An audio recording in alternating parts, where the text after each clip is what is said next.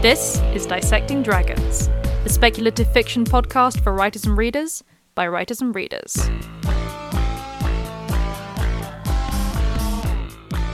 Hello, and welcome to Dissecting Dragons, the speculative fiction podcast for writers and readers by writers and readers. I'm Madeline Vaughan. And I'm Jules Ironside. This week, crying boys and angry mummies, more cursed objects in fact and fiction. And looking at that title, I've just realised you could totally read that a different way. Totally could. so you're going to have to listen to the episode to get the true context of what we're offering here. this isn't about um, uh, Toddler tantrums. toddler no. tantrums and smacking your smacking your children or anything like that at all. Um, yes, guys, it's the spooky season. It's begun. Woohoo! And this year, because we had so much fun last year, we are once again doing an entire October dedicated to episodes of the Spooky Persuasion. Yes. I think it's just as I said, we as Jules said, we we had so much fun with it last year. Um and uh we thought oh, the entirety of October, which in this case is going to be there's going to be five episodes of spooky um subjects um and we're really excited for it. We hope you guys are excited for it. We're going to sort of touch on some of the subjects that we brought up last year around this time, including this episode, which is sort of our, our, our sequel to last year's Cursed Objects episode, Yeah, which was a really good episode. Um, it was. I re I re-listened to it, and I'd almost forgotten how much fun we had with that episode. If that doesn't sound crazy. No, we really, really did. I also re listened to it um, quite naturally recently before we'd actually discussed doing this episode. Um, and I remember I was listening to it and I was like, we need to do this again because it, it would just, we just had a lot of fun. And I think that a lot of our listeners really enjoyed hearing about these cursed objects as well. Hopefully, we are not going to have the same technical difficulties um, that we had last time we did the, the cursed objects episode because last time we did, we talked about all these cursed things. And then we had a series of sort of bad luck when it came to actually getting the episode out. Yeah, putting the episode together with Yeah. those editing difficulties. There was um, that I think at one point it looked like your half had gone missing entirely, and then we found it. Again. Yeah, It was just really weird. yeah, Um, so yes, obviously, once again, this is kind of a a light-hearted, in theory, look at uh, cursed objects, of which there are many, many, and we could even do another series. We could. I've got enough material that we could probably do one next year and the year after, etc. I'm, I'm we are- totally down. I'm totally down for that. um, so we obviously went into a fair bit of detail at the beginning last year of what exactly a cursed object is. So we're just going to do a very brief recap, and if you guys want more detail, then check out um, is- it dolls, diamonds, and chairs? I Yeah. think it's called. Is our cursed objects thing Yeah. from last year, and appropriately, this one is kicking off spooky season for us this year as well. Yes. By the way, for anyone who, who's going spooky season, what the hell are you talking about? We're talking about the fact it is October, guys. We're coming we're coming up to Samhain or Halloween or whatever you'd like to call it. Um, and I mean, just in general as well, because it's not just October which is spooky. I mean, Christmas is surrounded by ghost stories and things like that. It's it's the winter months, guys. We're we're going we're into we're into autumn. We're going into winter. This is this is the season. So I'm super stoked. Yep. Oh, we're, we're, we're obviously very excited, and there's going to be all sorts of grisly and spooky things to talk about in the coming weeks. yes. So what do we mean? do a, Oh, sorry. I was going to say, let's just do a quick recap on what we mean by cursed. Yes. So, um, as we said before, cursed doesn't. It, it's not the same as haunted or possessed. No, it's not. So we would say something is haunted if there is kind of an intelligence attached to it. So, um, for example, your classic white lady, grey lady moving around a, a building that is, is supposed to be haunted. It's haunted by that specific entity, in theory. Um, in terms of something being possessed, it's usually an object that kind of moves around, in theory, by itself under the intelligence of something that is is inhabiting that object. So You know, we talked about Annabelle the doll last last time. Yeah, We're not going to go into that again. But Yeah. technically, that is a possessed doll. Yeah, I think I think we just we had to talk about Annabelle because Annabelle's so famous. Um, but yeah, that that's that's possessed rather than cursed. Yeah, but in terms of cursed, basically, it's an object who, which, for some reason, tragedy just happens around it, or it gets passed on to someone else, and bad luck befalls them, and then the same when they pass it on to somebody else. Yeah, So it, it, it's the thing left standing when the rubble of the ruination all around it yeah, absolutely. And sometimes it can be it can have had a curse put on it. So, for instance, again, you know, we talked about some cursed chairs last time. You know, people who've who've literally put a curse on it and said, "No one shall sit in this chair," and anyone who does dies. You know, um, so that's that's a, a curse which has been placed on something. And sometimes, again, a cursed object can just sort of be an object which has somehow kind of seemed to suck up all of the the misfortune that it's witnessed and just carried it with it. Yeah, definitely. And in some cases, it's just a, an object which has been there when a lot of different and quite tragic things have happened. And it, you know, there may not actually be a curse attached at all. It may just be kind of like this object has seen a lot of shit. Yeah, and and you know sometimes it's sometimes it's just a practical thing. Like the thing that always gets me is that you, you see these sort of images where it's just they're like a you know the a fire in a church and stuff like, like that, and they're like everything else burned, but look, the um the the the, crucifix at the top didn't burn. And people have pointed out, well, yes, the crucifix didn't burn on account of the fact that gold has a has a higher melting point than wood, higher burning point than wood. Um, so you know, sometimes it's literally just the thing which was fortunate enough or unfortunate enough to survive everything um, and has borne witness to tragedy, um, instead of actually necessarily being the cause of tragedy. Yes. Um, and as we've said before, anything can be cursed. It, you know, a person and a place can be can technically considered be cursed. Yeah.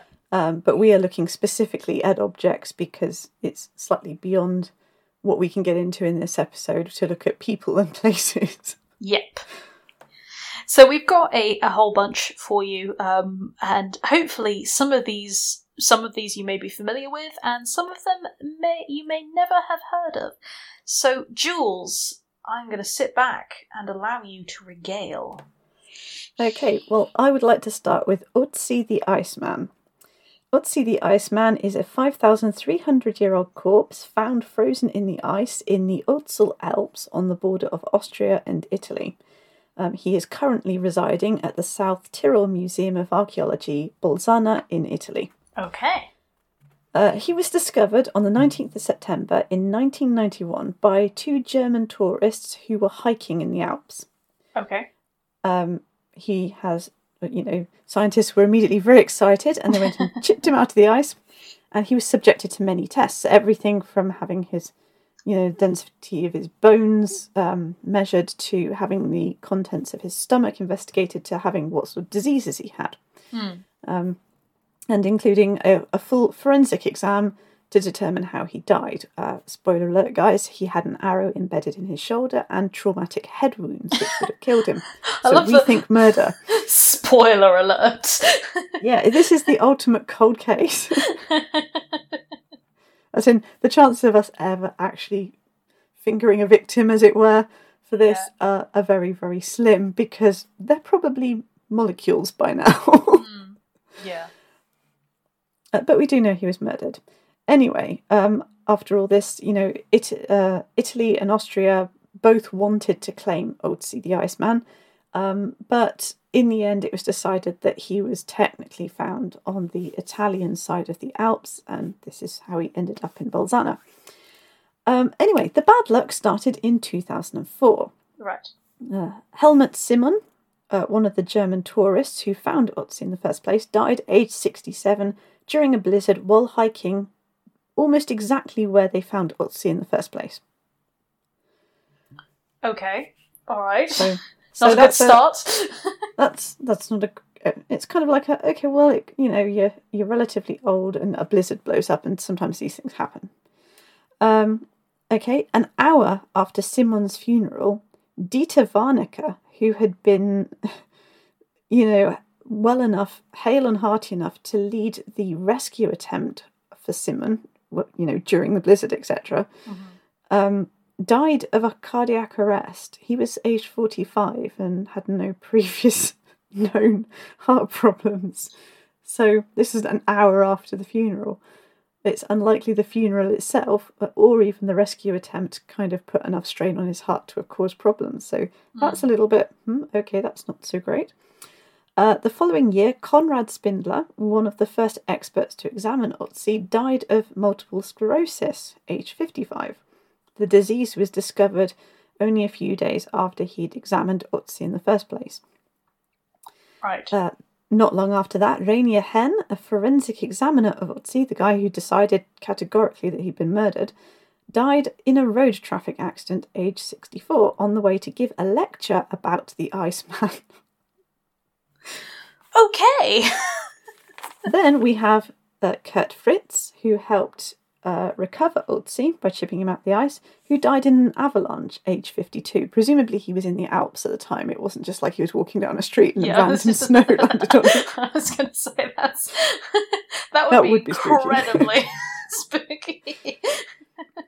Uh, shortly after that, uh, Rainer Holz, a filmmaker who documented the recovery, died, died aged 47 of a brain tumour. The brain tumour was again discovered not long after they chipped Otzi out of the ice.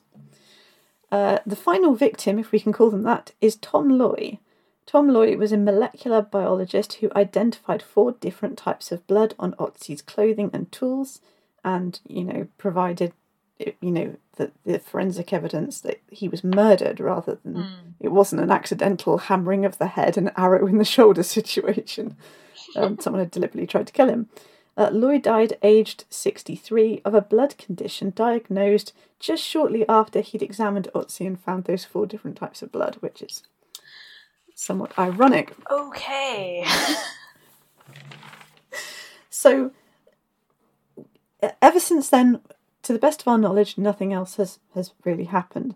But that's seven deaths interconnected with Otzi the Iceman and his recovery from the Alps in one year, which is a pretty intense body count for any sort of object.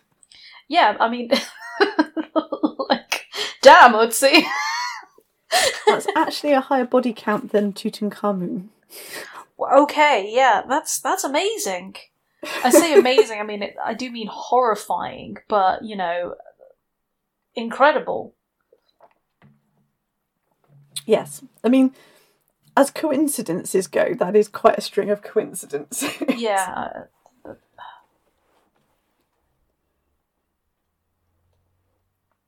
And it also, I think the thing which gets me with this one is, you know, usually with a cursed object, someone is doing something stupid. Yes. This was a bunch of scientists being scientists, which, you know, sometimes scientists can do stupid things in enthusiasm. But this was just a bunch of people who found a corpse mummy, uh, found a, an ice mummy buried in the ice, and did what you would expect scientists and archaeologists to do. Um, and apparently it was not appreciated at all.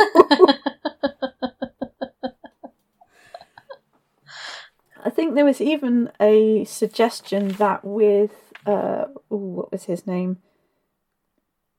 Uh, Konrad Spindler, not not Konrad Spindler, no, uh, one of the guys, yeah, Helmut Simon, Helmut Simon, who was one of the tourists who found Otzi in the first place. The fact that he died almost exactly where Otzi was found um, was suggested by many people that the mountain required a replacement sacrifice of some kind. Okay. That's a that's a really interesting idea that it, that it wasn't actually Otzi. It's more like the mountain. The mountain is the thing, which is that's a really really terrifying but really really cool idea. Yeah. Okay. So, I mean, there, there's obviously, if you've done any mountaineering or you know someone who does mountaineering, um, it's it's a really dangerous pastime. It's a dangerous sport. Um, it's there's there's a big high factor to it, and obviously not high as in term get, getting up in the air, but in terms of pitting yourself against nature, Yeah. you have to be really really careful, particularly if you're in some of the more dangerous places. So, yeah, Austria and you know, if you were going up the Eiger or something in Germany. I mean, the Eiger, for example, is that there's ice mummies all the way up of people who just haven't made it to the top and are frozen to death, and they're they're at a, the north face of the Eiger where people cannot lit they literally cannot recover the bodies. So um, yeah, mount- mountains do do this occasionally when we we have enough hubris to try and tackle them and we get things wrong. Okay. All right. I've got one for you. okay. Okay. So, um, you're a Stephen King fan. Uh, yes. Yes. Uh, I assume that you have read or are very familiar with Christine. I have not read Christine. I'm not interested in his car books. Oh, okay. All right. Well, perhaps you'll be interested in this. Um, a haunted car uh, from the uh, 1960s called not. Golden Eagle. I was going to say it's not James Dean's haunted Porsche. No, no, no, no, no, no, no. Don't worry. Uh, we we covered that last one. This is another. This is another haunted car. This is another haunted car called Golden Eagle. Um, it was a Dodge 330 limited edition, um, which was made in 1964. A relatively normal looking car, but this car has a kill count of 14, supposedly.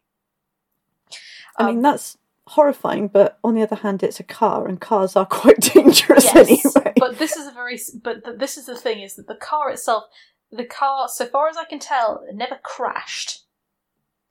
But there's been a lot of deaths around it, um, and it's been dubbed as the most evil car in the U.S. So let me tell you a little bit about Golden Eagle. So Golden Eagle originally was owned by the police force um, in Old Orchard Beach. Um, and it was associated with the death of three separate policemen. Now, you might think, okay, all right, they're policemen, they're driving this car, that means they're, you know, likely to, they might have gotten involved in shoot ups or dangerous things. You might think. But here's the creepy thing all of these policemen died um, through in, in cases of murder suicide. So each of them killed their families and then themselves. Three separate men who Huh. all drove this car. So that's the first thing. Not a great association to have. Um, and kind of creepy for a lot of reasons. I don't actually have the names. I tried looking up the names of the policemen who died, but I, I haven't been able to find them. All I know is that very rapidly uh, the car was gotten rid of. Um, the police force didn't want it. So it was sold, and it was sold to a local uh, named uh, a family, the Allen family. Now, um, apparently, the car had absolutely no problems with the Allen family. Um, it would just pot- pottle along quite happily with the Allen family, apart from a few occasions when the doors would apparently fling open while they were on the highway. but other than that, they had no problems uh, with the Allen family. And it was just, um, but its scary reputation never left, and the local community um, still very much dislikes disliked it um, which actually led two separate local church groups um, to come together to try and sort of destroy the car to get rid of the evil uh, spirits they felt, or, or, or the, the, the, the, the curse which was on the car. Um, so they actually ended up vandalizing the car. Okay. Okay, so they vandalized the car. The two leaders of the separate church groups both got killed by an 18 wheeler. In fact, I think it was separate 18 wheelers. Both got, both were killed, crashed by an 18 wheeler. So they were, so the um, separate 18 wheeler trucks both were killed by them. Um, meanwhile, the other 32 members of the two groups um, faced a number of different near death experiences, including four of them. Now, I really want you to consider this four of them were struck by lightning. Okay. Statistically, that's not very likely. exactly. Um, so, following this incident, uh, apparently um, the the this the the car was also involved in a couple of a couple of other problems, which is that um, there were two deaths of children um, between 1960 and 1980, separate times, uh, in front of the the house, the Allens' house, where the car was. So the kids were playing in the street. Again, this is not at the same time, this is years apart. Kids were playing in the street, they got hit by cars, and they were flung into the air and struck the Golden Eagle. So they either, one struck its bumper, uh, the other struck its bonnet, and both died. And then finally, the latest victim um, is that apparently uh, one kid um, was uh, dared to go and touch it by a few others, and he did so. And a few weeks later, apparently he he came home and he just killed his his household pet. Um, and then that's it. So I was like, oh, he killed his household pet. That's awful. And then I looked at my notes and I'm like, oh, and apparently his whole family as well. he, Right. he, he killed his pet, his household family, and then he burned his house to the ground.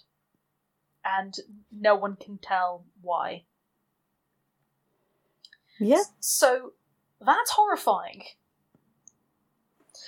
Um, so the, the current the current owner of the car is a is a woman named Wendy Allen, um, and she's known as the Sea Witch of Old Orchard Beach.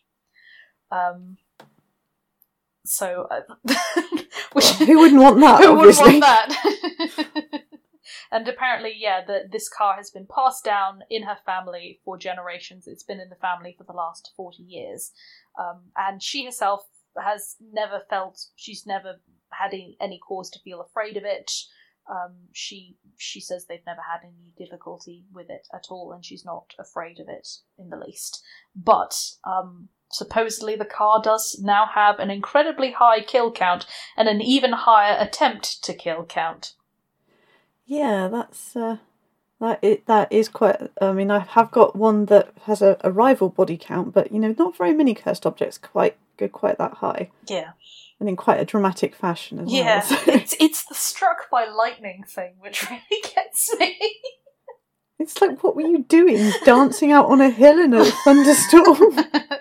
How do four of you get that?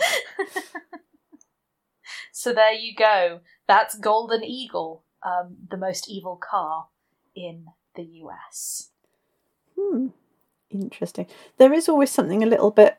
Okay, well, two points. There's also something interesting and a bit spooky about cars anywhere. I think it's because you can get very fond of your car because it carries you places and you can imbue it with a certain amount of personality.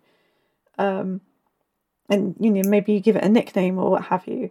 Um, but on the other hand, you know, there's Seanan McGuire has this sort of thing in her Ghost Road books where she said, and what if the things we love start to love us back a little bit? And what if that goes sour?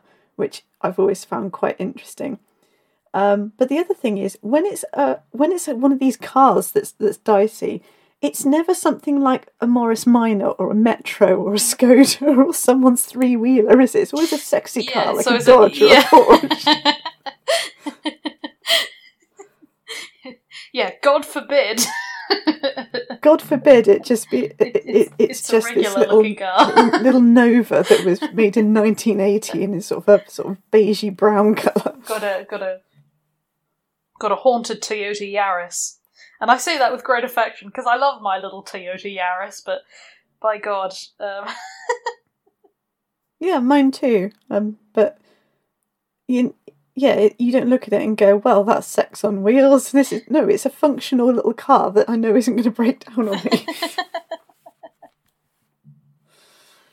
Huh, okay, right. Let's move on to the Maori Taonga.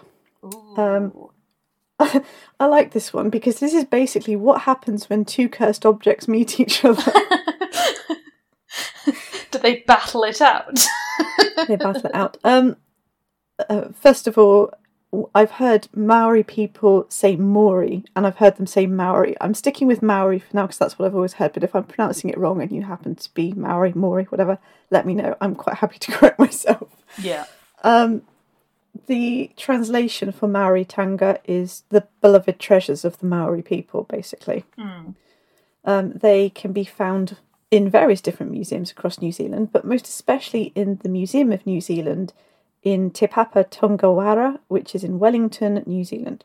Cool. Um, they are they encompass a massive array of weapons and spirit masks and other items, many of which have been loaned generously by the indigenous Maori people to museums and things. Um, it's something actually that I, it's a little aside that I find New Zealand really does seem to get get right in terms of they have their their white and mixed population and their Maori populations, and they have all sort of integrated and generally most of the time get on very well together. And there's lots of cultural sharing. It's really inspirational to see.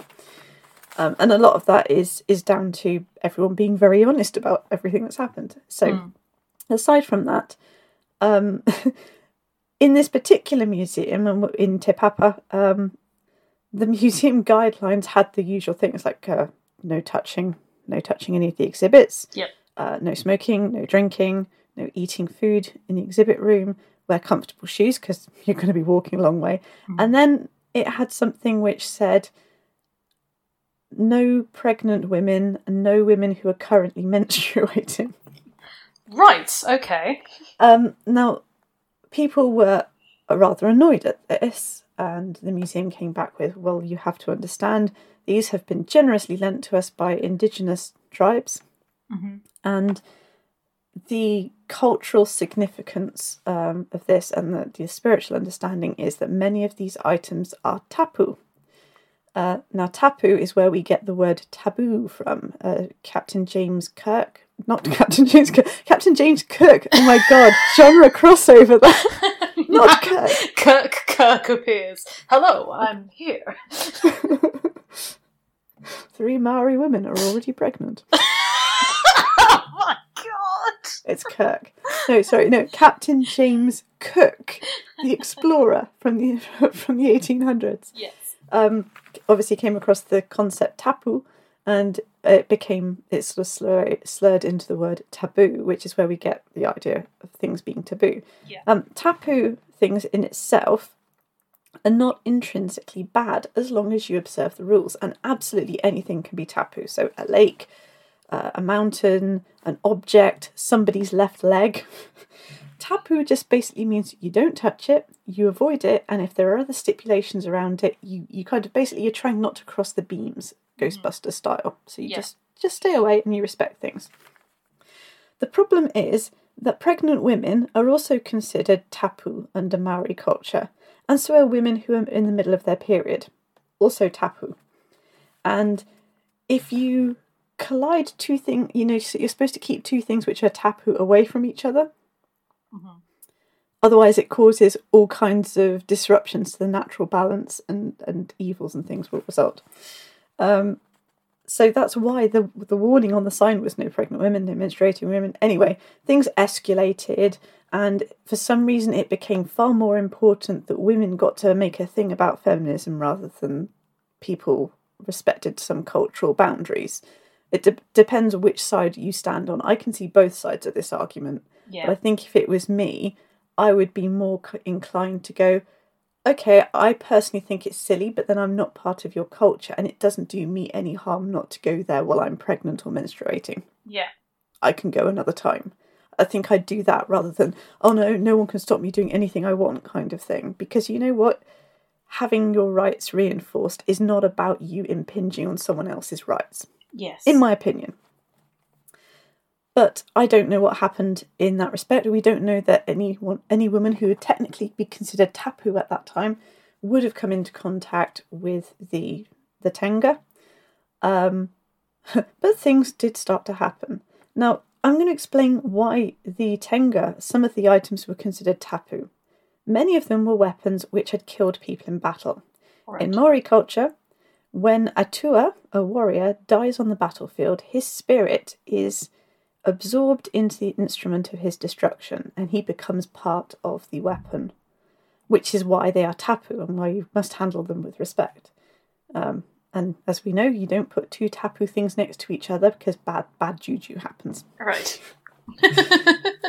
anyway, the museum got fed up of of people constantly complaining and you know the livid letters and the, the threats and things that people seem to feel it's appropriate to make when when they don't get their own way, which is what it amounts to in my opinion.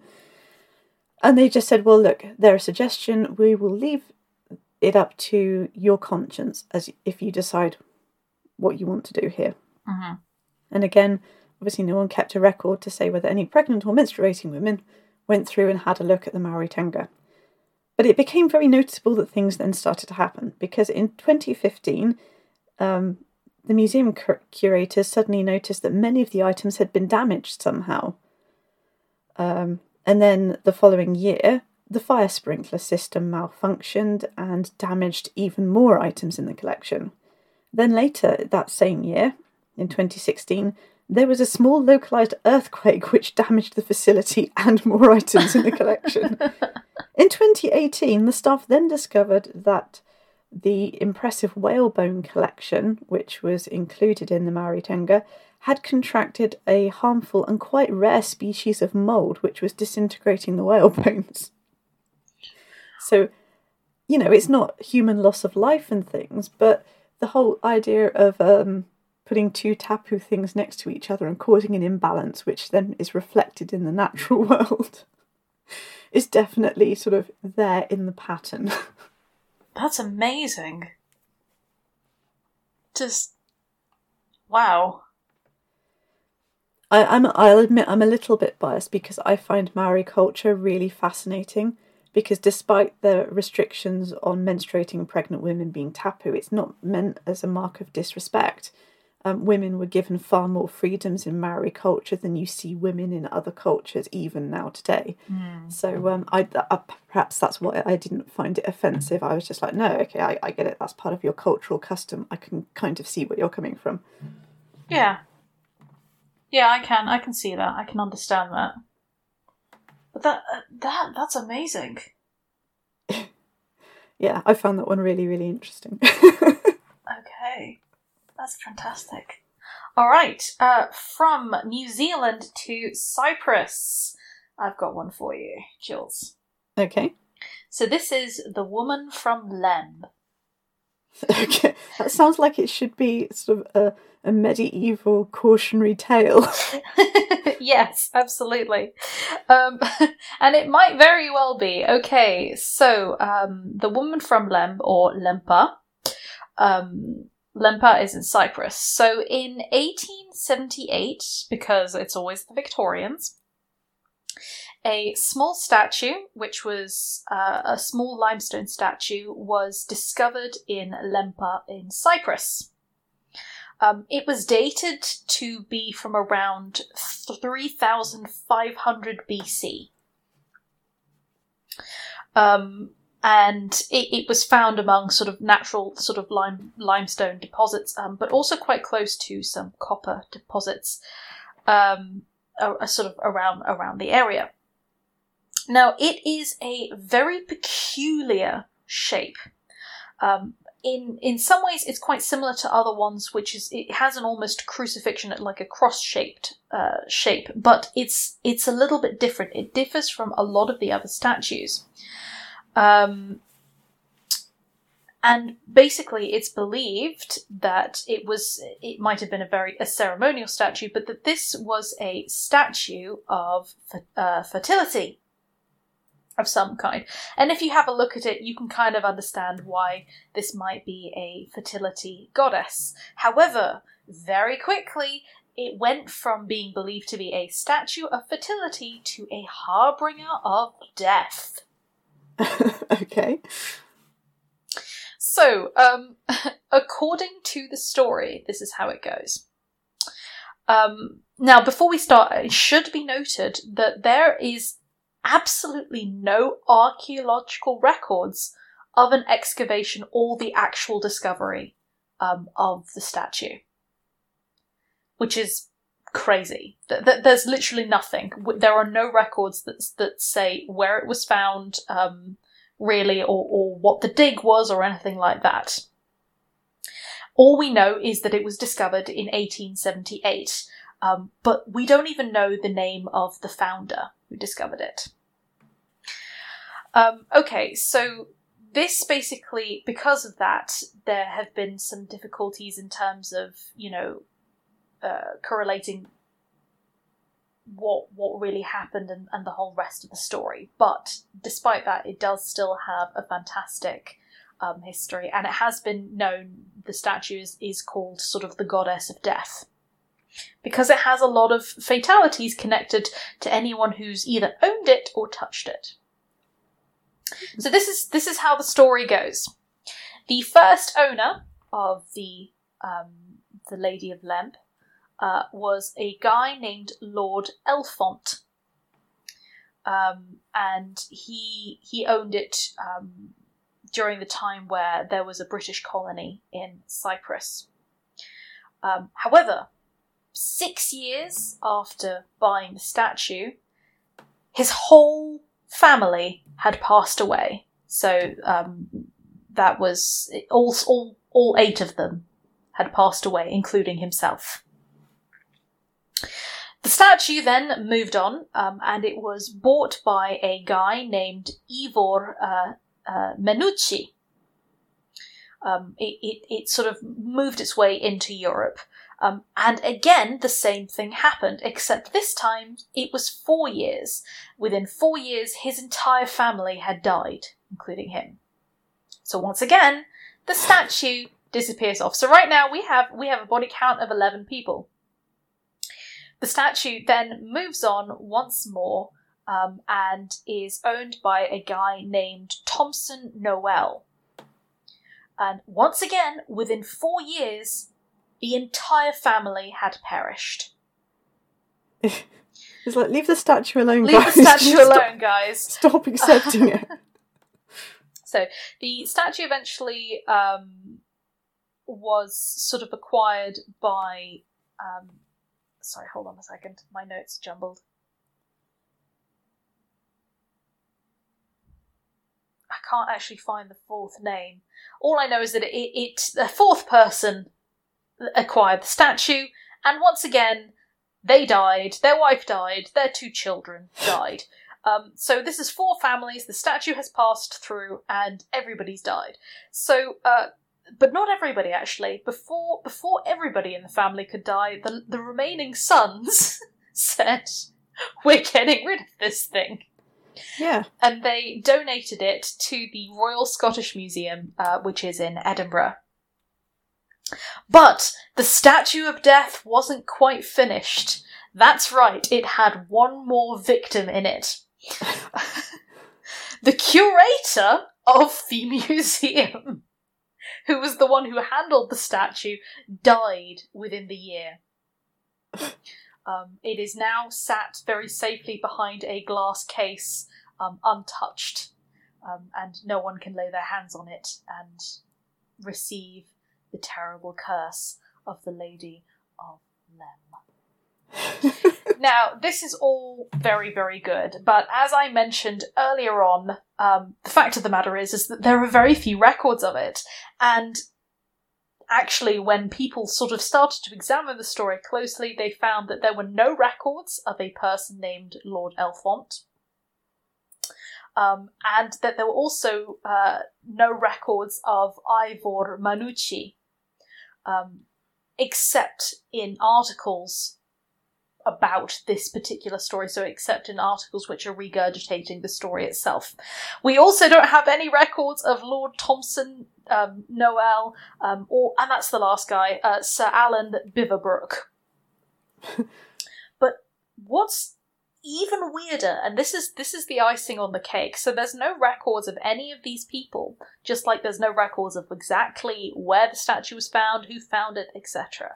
Is that um, online searches of the National Museum of Scotland's archives don't even show the item in its in in the inventory. So does it exist at all? Does it exist at all? Good question. there are pictures of it, but it's no. Who knows? Who knows? Does it exist? Doesn't it exist? No one knows where it comes from. But there you go. Statue's like, I just wanted to be left alone. yeah. And you put me in a bloody museum. Leave me alone. Put me back. So But how many we go. people do I have to kill before you get you get the idea? But the, the idea is like, how many people do I have to kill and completely erase from history? so, yeah, whether this is a fabrication which was designed to make it look more interesting, um, or whether there is some truth to it, we do not know. But that is the woman from Lem. Okay, well, from Cyprus to Japan, um, talk very briefly about the Muramasa swords, uh, which are around 500 years old and can be found in many museums and private collections across Japan. Uh, and if you like katanas and wakizashis like I do, then they are absolutely gorgeous pieces of work. Um, they're art. They're basically art in in deadly blade form, in my opinion.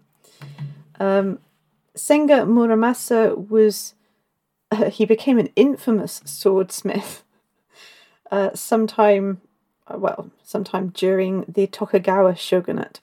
Um, Mur- uh, Muramasa, uh, obviously, Japanese katanas and things, they were made in such a way that they were, you know, the swords themselves are exquisite. Then they took nearly a year for each one to be made because the metal had to be folded around a thousand times. Yeah. Every time you fold a piece of metal, you allow impurities to rise to the surface, which is why you got that very light, very strong steel, Mm.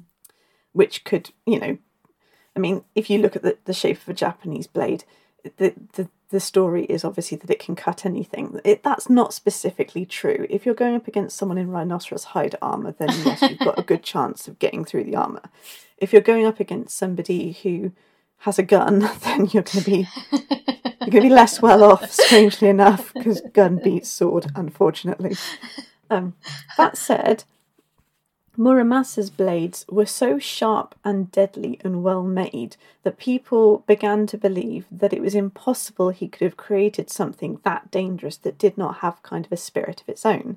There were various different stories. Um, one was that he was a violent madman who imbued every sword he made with his own lust for blood. Another was that he made a dark and deadly deal with yokai in order that the swords themselves were kind of possessed of this need to draw blood, and once they'd been drawn, they could not be satisfied until they had tasted blood, either that of your enemies, or if you could not kill anyone with the sword, you then had to kill yourself. I think this is an example of how an urban legend, even a 500 year old urban legend, springs up. Um, al- allegedly, Shogun Ieyasu Tokugawa, who was the founder of the Tokugawa dynasty during the shogunate period, um, outlawed the swords, and he had good reason to do so because so, so many people that he, uh, or members of his family and people that he served with, were killed by these swords. On the other hand, you know, including his his son, his father, his grandfather, etc. On the other hand, if you flip it over, uh, Ieyasu himself had a Muramasa blade because they were the best. So did his son, his grandfather, his father, pretty much everyone who worked with him. so it's kind of like, well, if you surround yourself in this highly sort of militaristic feudal Japan um, with these specific blades and you arm everyone with them, chances are someone you know is going to die on one of those swords. Probably several someone's. Um, so it's quite likely that Ieyasu actually really highly favoured the swords, and perhaps he outlawed other people owning them because they were good and ergo they were just for him and his followers. Yes. That that it stands makes a lot of sense to be honest. But even now, people cannot resist the lure of a cursed object and those who collect these swords, and these swords are very, very expensive. As in, we're looking at sort of like half a million probably for some of them. Yeah. Um, the part of the appeal is the fact that once drawn, they must taste blood. This this idea that they are all cursed. It's a very popular story, isn't it? Yeah, definitely. Definitely. And I think because uh, if you've done any Iaido or you've done any Kobujutsu or anything like that, anything to do with Japanese swordsmanship, Um, there is very much a spiritual element to it. I did a little Tang Soo Do, which is not Japanese, but it does follow the same sort of principles, ergo, where the sword is supposed to be an instrument that connects you, a mundane human, with heaven. The tip of the sword is heaven, and the hill to the the hill to the sword is earth. Yeah. And you wield all five elements by wielding the blade correctly. It is sort of the understanding. I've simplified it a bit, but basically that's what it's about. And yeah, there there was a serious art to it in in an art where you were supposed to draw the blade and only have to strike once. Although in reality, if the other person has a sword and knows how to use it, you're going to have to strike a lot more than that. Yeah. But in its purest, most perfect form, the idea is one strike kind of thing. Um, then yes, there would seem to be something magical about that, particularly if other people weren't allowed to own blades, which many people weren't. yes. Um, farmers and things. There's, there's a reason why you have uh, the entire Okinawan weapon system, which basically consists of modified farm and fishing implements, for example, because we weren't allowed swords. Yeah, absolutely. And, uh, again, I can just totally see why this story would continue because blades hungering for blood and um, you know cursed blades and things like that. There's a there's a universality to uh, to all of that. We we've got versions of that across across the board, as it were. But Yeah, it makes a great kind of- story. yeah, it, it's the whole sort of you know the idea of a magic sword is something that you know a spiritually possessed sword is something that transcends all cultural boundaries. So Yeah. if we've got swords, we've got tho- those versions of them somewhere. Yeah, and I think it can also touch on the kind of madness, and I use madness in a very particular way that that sort of hits on people who who are in battle. Yeah. you know that kind of hysteria. Uh, that can sort of strike you the moment you've got a sword, and also the kind of power hungriness that can come with people who, with warlords and things like that, who've had many successful campaigns. Yeah, So- yeah, definitely. yeah, I can see how that all kind of might uh, link it. Okay, I've got another one for you. Okay. Um, so we are jumping to. Now you're gonna have to forgive me because I'm probably gonna get this totally wrong, but I think it's Italy. Okay. um, and I've, I've probably got this entirely wrong. Um, uh, which is the the Bassano vase, the cursed Bassano vase. So, uh, where does this story start? It starts around the 15th century, where a young woman was given a vase which was made entirely of silver as a wedding gift. Um, it, it's it's a it was a small um, you know rather nice little vase, but nothing particularly special about it. Um, it it probably it wasn't very large or anything like that, and it was a simple simple gift, um, but very beautiful regardless. Uh, so it was presented to her um, in a it was Italy and in a place called uh, Napoli, which was where the where the story begins, and it was given to her. Now, I think it was that night that she was actually murdered. Uh, she never actually got to attend her own wedding um, because she was killed and she was found dead the following day, um, clutching the vase in her hands. Um, there was a murder investigation, but I don't believe anyone was ever caught.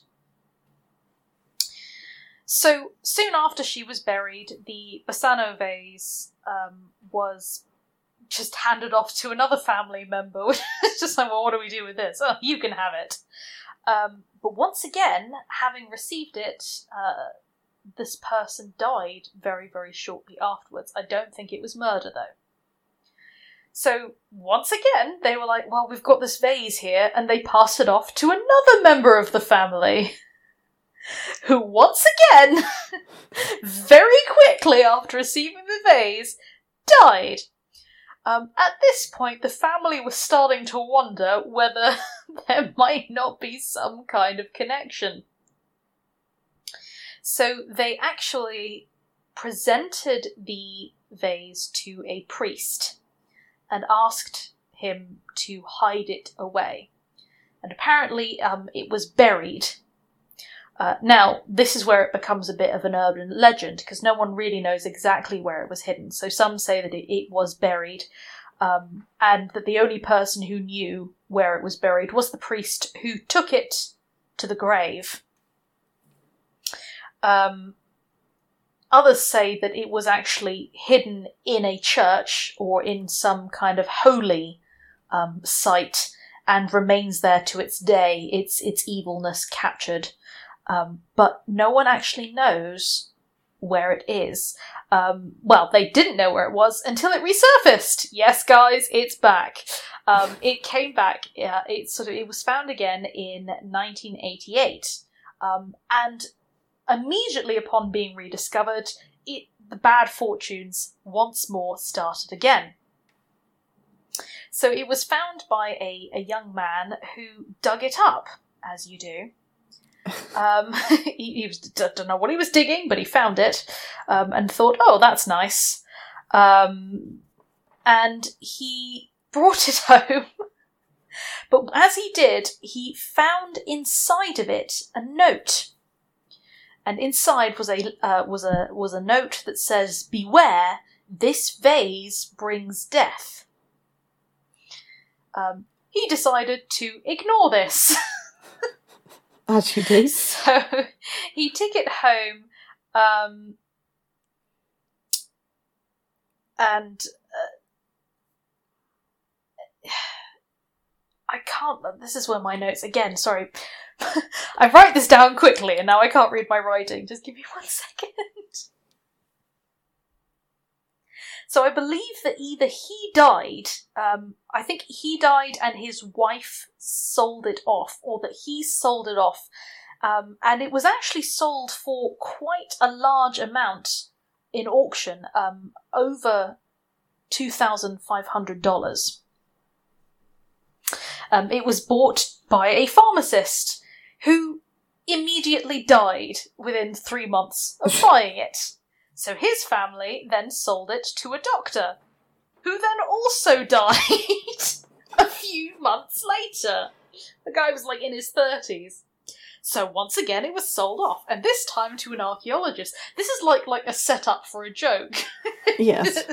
sold to an archaeologist, um, and again within three months, the the archaeologist had died. Um, and this is the interesting. The cause of death was a mysterious infection. Which again, given the period that it was that this is set in, I think. Well, actually, I mean, it was the nineteen, you know, nineteen nineties at this point. Um, uh, the mysterious infections start to get a little bit more s- mysterious the closer to the to the present that we get. Yeah, I mean, we we're well aware of asepsis and things by the 1990s. Yeah. so it was sold uh, one last time, um, but we actually don't know very much about its final owners, um, except for the fact that once again they died, and this time within one month. Uh, the long line of deaths obviously um, sort of started to catch up with the vase, uh, and soon enough, no one actually wanted to buy it anymore. Strangely. Um, and uh, apparently, the the final victims, the family of the final victim, just tossed it out of an out of a window. Yeah. In order to try and break it. Um. So, but here's the fun thing: they tossed it out of the window, where it almost hit a police off, where it hit a police officer. Who picked it up, um, fined the family, um, but refused to. Uh, the, the the police officer fined the family for throwing stuff, um, and they said, "We'll pay the fine, but for the love of God, please take this vase away." So um, it was placed in a museum, um, and I, I I don't know whether it's still there, um, but it has apparently kind of been hidden away um, and buried somewhere in an undisclosed location. Some people say it's in a lead box, um, or that it's been put in a cemetery, or or both. But uh, it's it's it's it's once more gone to ground, and hopefully it will stay there a little longer this time. And the string of deaths will stop. Yes, let's hope so. So there we go. So this is the Bassano vase of Italy. Okay, moving on, um, or moving back rather, sort of to Egypt. Um, I'm going to talk briefly about the unlucky mummy. um, the unlucky mummy isn't actually a, a mummy, as in it's not a corpse. It's not. It, it was once, but the corpse has actually long since lost to the mists of history. It's actually just the sarcophagus board, um, which once covered the mummified remains of a priestess of Amun Ra. It's 3,000 years old and has inflicted death and disaster on uncounted numbers of British citizens, apparently. Oh, hooray! In 1868, four Oxford graduates picked it up during a trip into Egypt. Uh, two died on the trip, allegedly. The third, Thomas Douglas Murray, who did exist, had to have his arm amputated after accidentally shooting himself on a quail hunt later that same trip. What? How? I, In I the have no arm? idea. Uh, the fourth graduate, Arthur Wheeler, seemed to make it back unscathed from Egypt, but then lost his fortune, made it back, and then lost it again. um, during that time, the uh, sarcophagus board was photographed, and the photographer died whilst photographing it. A porter died while carrying it. A translator shot himself after attempting to read the hieroglyphics. Wow. This is all of all this just tells me is that British people need to leave things where they find them. Generally, I am of the opinion that yes, you should probably leave things where they were. On the other hand, uncounted numbers of things would have been destroyed and lost, and we'd know nothing about them. So it's an ill wind which blows no good at all. Back to the story. Most of these stories seem to have originated with Murray himself. Murray was part of a spiritualist club called the Ghost Club, so super original name there. Um, and he obviously had lost an arm in Egypt and was quite happy to regale listeners with tales of the people this sarcophagus lid had killed. Um, eventually, the unlucky mummy arrived at the British Museum, as, as you'd expect. Um, its fame simply grew from there. A reporter died uh, shortly after writing about it. And for a while, you couldn't die in England without your relatives wondering if your trip to the British Museum was at fault. the British Museum just must be it's teeming with cursed stuff at this point. particularly the Egyptian, Yes. the Egyptian section. Um, this is where the waters get a bit muddier. Allegedly, it was aboard the Titanic and somehow survived. It arrived in America in 1912. The British Museum got fed up of apparently all its curators and staff and visitors dying after seeing it, um, and sold it to a collector in America. Apparently, it then started killing people immediately, and the Americans got sort of a bit spooked by this and sold it back to the British Museum. Um, it was returning on a ship called the RMS Empress of Ireland, which sank after colliding with the SS Storstad in Quebec in the St. Lawrence River, which also sank, killing over a thousand people. Okay, alright, I think I think your cursed object wins in terms of body count then. Ah, wait for the end. okay. the unlucky mummy was recovered from the Canadian waters of the River St. Lawrence and sold to a German who presented it to Kaiser Wilhelm II, the last German emperor, Last being the operative word here. Uh, who, whose son Franz Ferdinand was then assassinated, which started the first ever global conflict. oh my god, Charles! Now, this makes a fantastic story, and I really love it. It's great. But I have to go back and say that these later stories aren't actually true. The Unlucky Mummy did not leave the British Museum during that time. In fact, while the Titanic was sinking, while World War One was starting, um, it was still tucked away safely in the Egyptian collection of the British Museum and was, you know, the Egyptian collection, if you've seen it, is is one of the highlights of the British Museum. I've been and seen it myself. I've actually seen the Unlucky Mummy. Um, I'm still here. Yes. That's it good. only left it only left the British Museum after 1991, and it was loaned out to two different places, which didn't put much stock in the curse, and nobody died. So, and it's now back there in the British Museum, and as I've said, I've seen it myself. So, yes, it may well have indirectly influenced a few deaths of some four rather incautious graduates in Egypt, um, and maybe one or two people since then, because you know these things happen. Um, but it's more likely to have been an observer through history. Although, if you want to ignore everything I've just said and assume it was on the Titanic and somehow survived and then sank another couple of ships and then finally started World War One, that makes a great story, and I That- understand why. that makes a fantastic story. Wow, fantastic. I say fantastic. I mean, it's not fantastic, but you know what I mean. That's, yes, That's very, very interesting. Okay, so the last few ones we've got on the list are ones I think that both Jules and I know, so I think we're just going to sort of present them together. But I'm going to let Jules take the lead because this is like story time and I'm really enjoying it. Okay, so moving from Egypt and London to Sweden, uh, let's talk about the Björketorp runestone, which is 1,500 years old. Now, the reason I made Jules do say that was because I had absolutely no idea how to say that.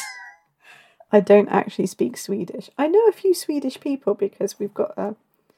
We're, we're sort of palled up with a Swedish karate club, and the Swedes are very, very nice.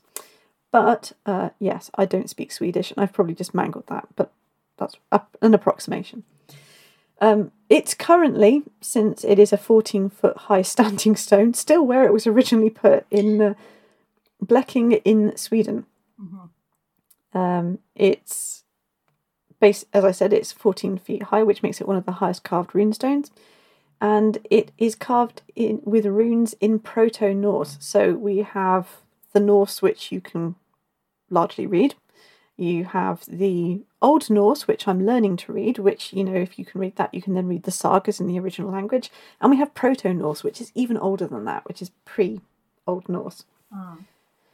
Um, but you know, it's still readable if you've got a reliable translator. It's standing in an old burial ground in a forest of freestanding um, menhirs, which are basically the, these sort of standing stones. And it forms part of a triad circle, so there's three stones in that circle, and there's other circles moving out concentrically from there. right. It's iron aged, so it's not even as it's not as old as something like Stonehenge or Avebury or a, a whole bunch of stone circles all around Britain. Um, but it's definitely worth mentioning for the messages carved on it. Yes. So, the message on the back, carved in Old Norse, is simply "I predict perdition," which is a little alarming. so you've just read the message, and that stone, which has been standing there for 1,500 years, is is kind of telling you to lay off. And then you go around the front and you read the Old Norse on that, and that says, I, master of the runes, conceal here the runes of power, incessantly plagued by maleficence. Doomed to the insidious death is he who breaks this monument. I prophesy destruction. Which is, I mean, that's definitely a way to get people talking over dinner, isn't it? Yeah, you see, the Vikings, when they put up, you know, they didn't do an awful lot of writing, but when they did and they put it in stone, they didn't really fuck around. They didn't want there to be any ambiguity at all. It's like, don't take this down, don't take this down, or else. There's various theories as to what the stone is for. Some say it marked the ground of a fallen Viking warrior. Well, they've excavated around the stone and found nothing. Carefully excavated around the stone, I should say. Yeah, but have they excavated the stone itself? No, that would be a terrible idea. The stone is literally telling it's like literally the instructions are telling you not to do that. um, in which case maybe it's a cenotaph, you know, a stone which marks um, an, an empty grave, basically, someone whose body could not be recovered. But Yeah. there's no real evidence for that.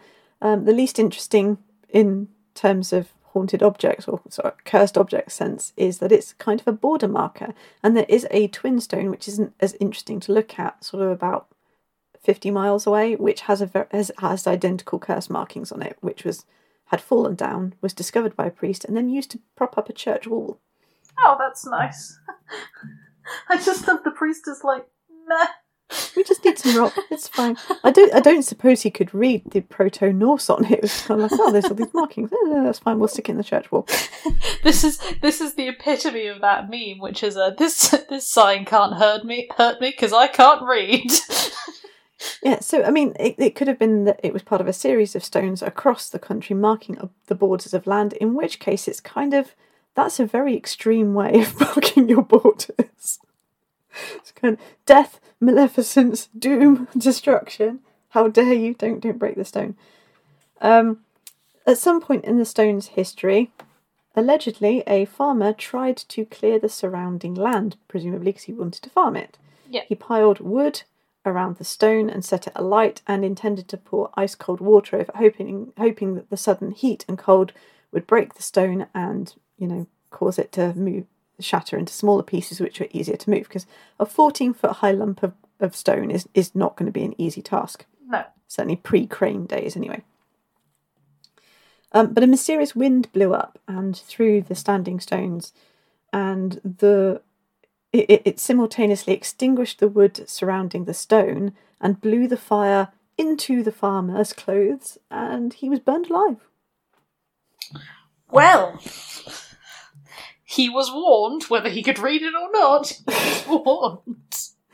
I have to say, there's no, there's nothing you can verify. This is this is a common sort of story around the runestone, but it doesn't, you know, you can't verify it other than sort of local lore suggests that this is a story that grew up around the stone. There's Yeah. no names, there's no places, there's no dates or anything. But you know, just looking at what's carved on the stone, it's an interesting look at the mindset of the time. That is very, very cool. What I like to think is that it was just a guy who put it up as a feature, and having gone through all of that effort to put it up, put a note basically saying, "Don't move my stones." Yeah, because it's quite an oddly shaped stone. It's got this weirdly sort of con- sort of conical but little spirally at the top. Yeah, And after you've put it up, it's kind of like, yeah, no, don't touch this. this is going nowhere. That is Okay. very, very cool. So we're moving from we're moving from Sweden to Central Asia in the late 14th century. Uh, this is the tomb of Timur. Uh, Timur was the scourge of Central Asia in the late 14th century. In his 35 years, he well, in the in within three and a half decades of you know becoming a man and starting wielding swords and stuff, he conquered the region, massacred the populations, destroyed cities, and constructed towers from the skulls of his victims. Oh, well, that's definitely a a talking piece again. He might, 600 years later, have also uh, sicked his, uh, sorry, sicked Hit- Hitler on Russia by cursing his own tomb. But we'll get into that in a bit. Lord. Okay, take us through it. Okay, Timur was born in 1336 in Transoxia, uh, Transoxiana, which is now Uzbekistan. And I'm going to call it Uzbekistan because I can actually pronounce that slightly better than the original name. he was a mercenary who was especially bloodthirsty and vicious, and he eventually became a great leader. Um, it, it's very noticeable that in the area of Uzbekistan, he's he's actually considered something of a folk hero now, despite the fact that he was styling himself after his supposed ancestor Genghis Khan, but wanted to be even more of basically even more of a, a bloody tyrant and a menace. He wanted a better body count than Genghis Khan. That was his ambition. Um, apparently, his death tolls were in the millions. But he was also a patron of the arts and sciences. He filled Samarkand with scholars, artists, physicians, and scientists. And he had great structures created. Um, many of the really interesting medieval buildings, the, their architecture, were built during his particular era, during his empire. Um, even though he preferred not to live there, he preferred to live out in the tents with his armies. Um, he became known as Tamerlane in Europe because he'd lost a couple of fingers. I don't know what the etymology of that is. I'll have to look into it. Um, but you know, let, let's just say that for someone who basically disappeared off the map of history after this this huge huge thing, because I had never heard of him until I started like poking into this. Um, I think it's fascinating that he had this sort of level of kill count and he did all this and he basically built up an entire empire out of Central Asia. And most of us don't know who he is. So he was noticed in Europe. Um, in 1405, he was on his way to add China to his empire, quite ambitiously, uh, but he died en route to Kazakhstan, aged 68, in the in a blizzard that blew up. Um, his body was brought back to Samarkand, and he is still considered a hero in Uzbekistan.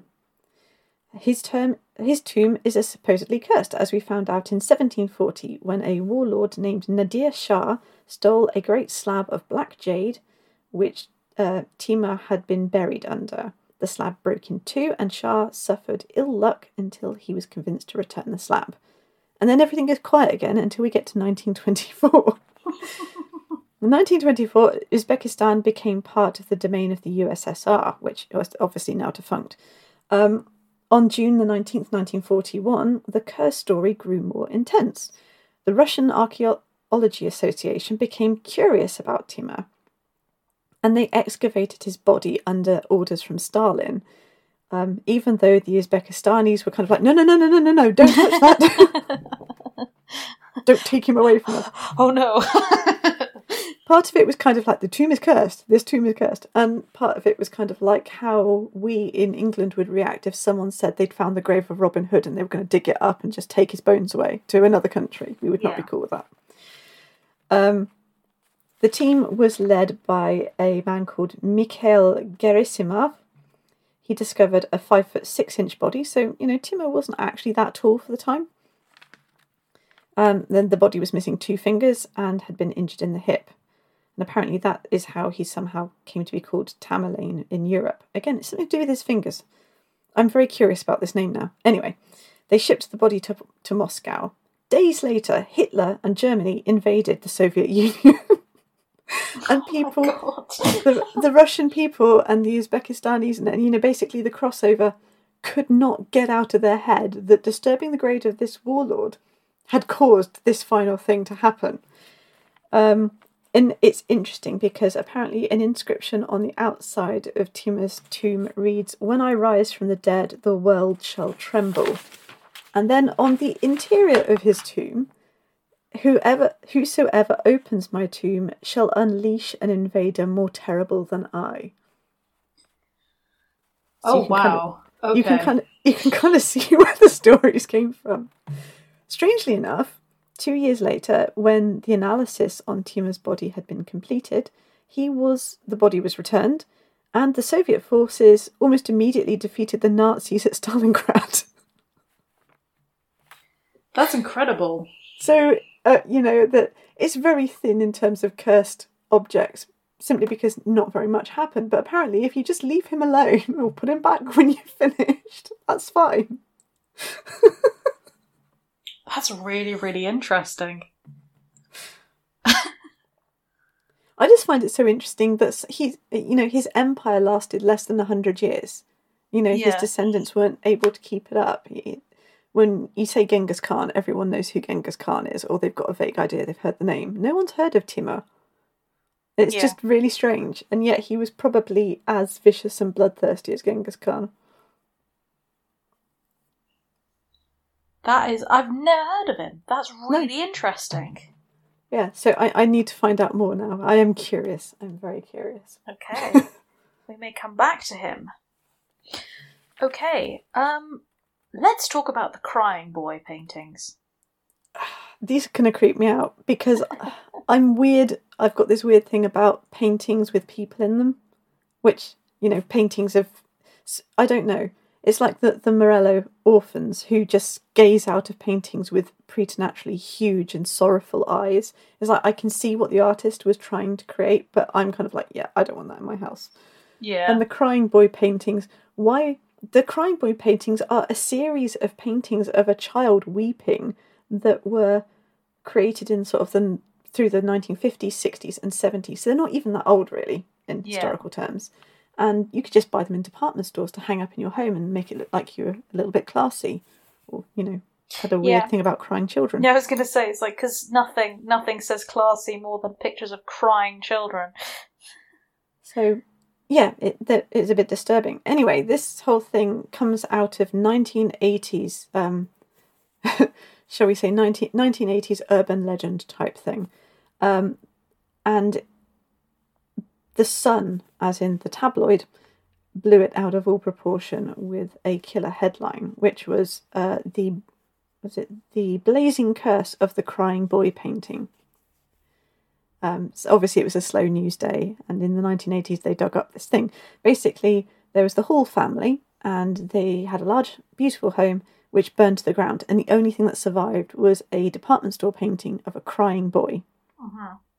Which you know, you know, most firemen will tell you that there is usually one random object that survives a fire, um, which is horrible, but but true. But what kind of cemented it in people's imagination was the fireman's statement. He said that since the 1970s, 50 examples and more of this type of painting had been accumulated by the fire department because they were the ones that survived fires. He'd attended many house fires, and the thing that survived was the crying boy painting. Right. Presumably because of something that it was made with. Well, we, we will we shall get into that. Anyway, the Sun loved this. They pitched a headline, and at that point, people who had pictures of crying children in their home, because you know to add a bit of class, suddenly got quite panicky about it, and the Sun found themselves absolutely bombarded with paintings of crying children. Instead of getting upset about it, they kind of decided to roll into it and they had a big ritual burning on a pyre of these paintings, over 5,000 of them, on Halloween that year. and the legend grew from there. The boy in the paintings was allegedly uh, Don Bonillo, who accidentally killed his parents in a fire in Spain. After that, no matter where the young orphan was sent, fire followed him, earning him the nickname Diablo. Um, he was kept and abused by a priest and then by the artist who painted his likeness. And now, if you have a painting of him in your home, your house will burn down around it and leave the painting. Um, apparently, the boy himself died in an explosion in the 1970s. Again, this is an example of an urban legend being created because none of that is true. Yeah. When they finally did track down the artist, they found out that the name that appeared on these paintings was a pseudonym for someone who painted many, many other things as well, and that this was a, a correlation, not a causation thing. However, it so in- captured people's imaginations that it has just stayed. And I have to say, if you offered me a crying boy painting, despite the fact, you know, I, I wouldn't have one anyway because I find them just creepy, just generally. But again, I'd be kind of like, you know what? Why take the chance? I'd be like, no, I'm not going to put that in my attic. Why would I put that in my attic? Bad things happen with paintings in attics, okay? That's really cool. I mean, I think because the, the Crying Boy in painting has so much infamy that, like, they even have a nodded reference to it in in things like the Sims game, where it's not it's not a crying boy. I don't think it's it's a crying clown or a clown painting or something like that, which is weirdly cursed or I think I seem to remember because I, I do remember when I was younger playing it and being like where has this come from and then I heard about the crying boy paintings um, so it, Yeah. it's it has a lot of infamy attached to it Yeah, I mean, they, I think in the early 2000s, they ran one of those ghost hunter type programs, and uh, one of the guys from it got hold of a crying boy painting. He bought it off a family who still had it and still had the house, by the way. And he decided to set it fire, and he posted that he was going to post the video on YouTube. And he was doing this all sort of live on YouTube, and he set fire to it, and the painting would not catch fire as in the, the just the corner would singe, and no matter what he did to it, the painting would not catch fire. Later, he then went into what it was backed with, and the wood was treated with a fire retardant varnish. So what would happen is in a house fire, the string would burn and snap, the painting would fall face down so uh-huh. that the fire wouldn't get to it. And then the varnish was flame retardant, so by the time the firefighters rocked up, yes, everything else might be destroyed, but the painting would probably be almost perfect still. Yeah. So there you go. Easy, easy example. Easy, and yet, easy explanation. easy explanation. And yet, I would not have a crying child or a clown or a clown painting in my home. Fantastic. Um, okay, the final, the final one that I will talk about today is the Dybbuk box. Um, this is fantastic simply because it just looks at the whole. Yeah, it's amazing how people will. the the whole idea of being able to purchase a piece of the supernatural has Mhm. been with us since the medieval era when people were buying saints' finger bones. Um, and it's something that's never left. You've had whole castles with ghosts attached, imported to America, for example, and then Yeah. rebuilt, presumably with the ghost, a very confused ghost who has nothing to do with America doesn't know the New World exists, still attached to this castle. Um, and I just find this absolutely fascinating. So, uh, the Dybbuk box is basically a small portable wine carrier, as in it's sort of the size of a backpack. And it probably originated in Spain, and it's carved with, you know, it's you know, it's not a particularly ancient object at all. It probably originates in the sort of nineteen twenties. Um, and it, you know, it's carved with grapes and vine leaves and stuff. And a- anyway, um, the the guy who first found it went along to he was an antiques dealer and he went along to a house sale when someone died um, to see if he could find any good pieces. Uh, allegedly, the woman who had died had been a Jewish Holocaust survivor and had brought the piece over with her from Europe. This is in America. Uh, anyway, he found this small wooden box in the house sale. Um, decided, yes, he really liked that. Bought it for a song. And when he got it back, he discovered that it, it contained things. It had two 1920s wheat pennies in it, two locks of hair, a small granite statue with the word shalom written on the bottom, a dried rosebud, a wine cup, and apparently a Dybbuk, although the Dybbuk was not visible. Oh, just pop it in with the Dybbuk, darling. Anyway, shortly after setting it in his antique shop, his shop was trashed. He then started seeing shadowy forms, smelling ammonia, and having hag type nightmares where something would climb on his chest in the night and smother him. Um, severely spooked, he he sort of tried to palm it off to someone else, thinking, you know, well, maybe it's me, maybe I'm spe- speci- specifically kind of sensitive to this. Um, I'm imagining it, but I can't have it in my shop.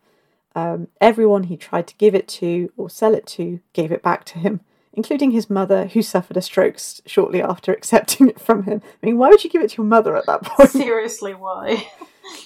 Okay.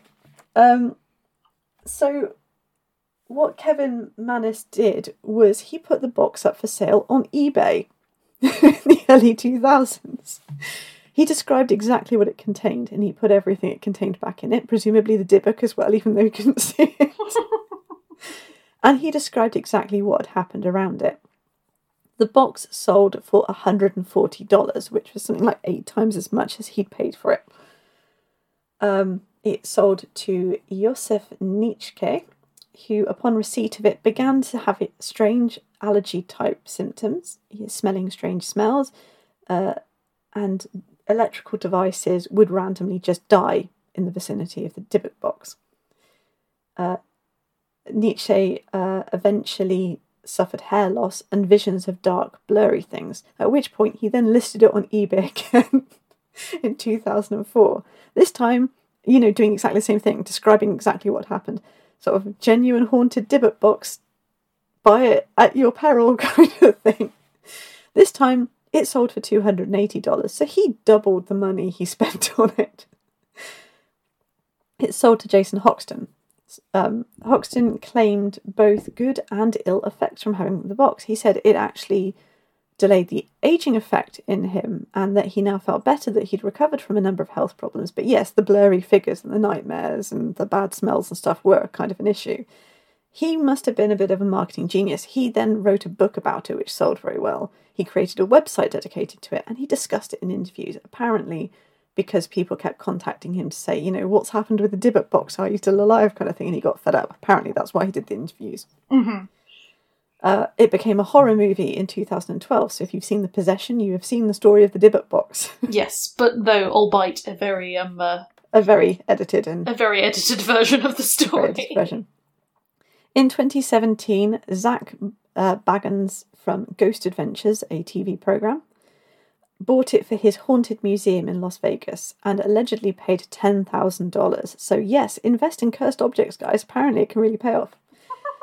Um, it's now one of the main exhibits in his haunted museum and is surrounded by a double ring of salt and sage. And, you know, basic, he's obviously made his money back on it. Um, the last coda on this is that the rapper, Post Malone, encountered the Dybbuk box when he appeared as a guest on Ghost Adventures in 2018, and soon after suffered a series of high profile misfortunes, like a plane he was on had to make an emergency landing. Um, there was a car accident, uh, a burglary, and various other things. And then later after that, um, Zak Bagans sort of released some unseen footage from the Ghost Adventures thing, whereby um, Post Malone was clearly having some sort of episode with the Dybbuk box in the Haunted Museum, which sounds like it should be part of Cluedo, but Wow. Uh, okay. sort of released it as evidence that, yeah, this is a haunted box, guys, um, or a possessed box, or a cursed box. Either way, there it stays in the Haunted Museum in Las Vegas. If you want to go and see it, you can.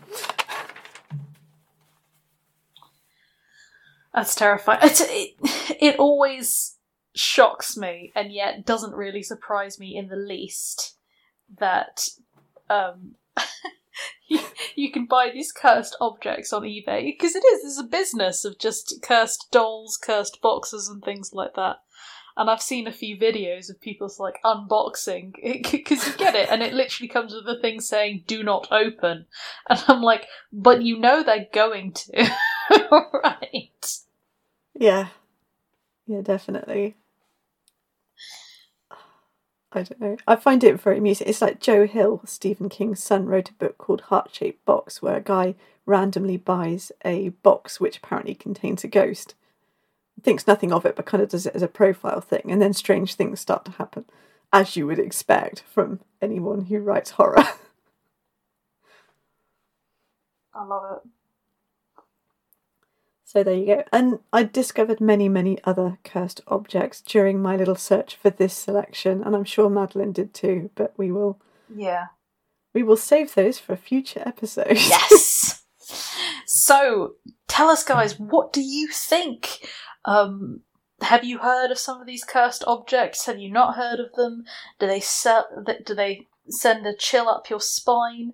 Um, fake, real? Let us know. Remember, you can get in contact with us via our Facebook, our Tumblr, or our Twitter, both individually or through the Dissecting Dragons pages. Do let us know about any of your favourite cursed objects which we haven't covered in these two episodes. Before we go, it is time for our Dissecting Dragons recommendation of the week. And this week, I've actually got one for us. Okay, cool. So, um, in the last episode, uh, I mentioned Spinning Silver by Naomi Novik, um, which Jules has actually recommended in the past. And I'm going to recommend another novel by Naomi Novik, which is Uprooted. Yes, also excellent. Yes. Um, it's actually meant to be well, it's it's not really a prequel. It's like a spiritual prequel to Spinning Silver, which was the spiritual uh, sequel, obviously, to Uprooted. Yeah. They're both written in a very in, in the same style, first person, um, drawing on fairy tales, um, but sort of reimagining them in a in in a very folkloric way. Uh, beautifully written, fantastic, really enjoyable premise, and I have just really, really enjoyed. Um, actually, I've actually been listening to them via the audiobook, which I've really, really liked. Um, I cannot recommend them enough, particularly for anyone who loves fairy tales um, and who loves folklore, particularly any Slavic folklore. Um, it's well worth a read. Yes, definitely. I concur with that, obviously.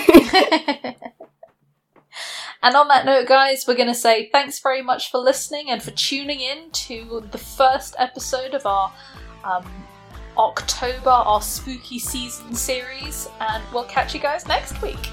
Yeah, thanks and goodbye. Bye.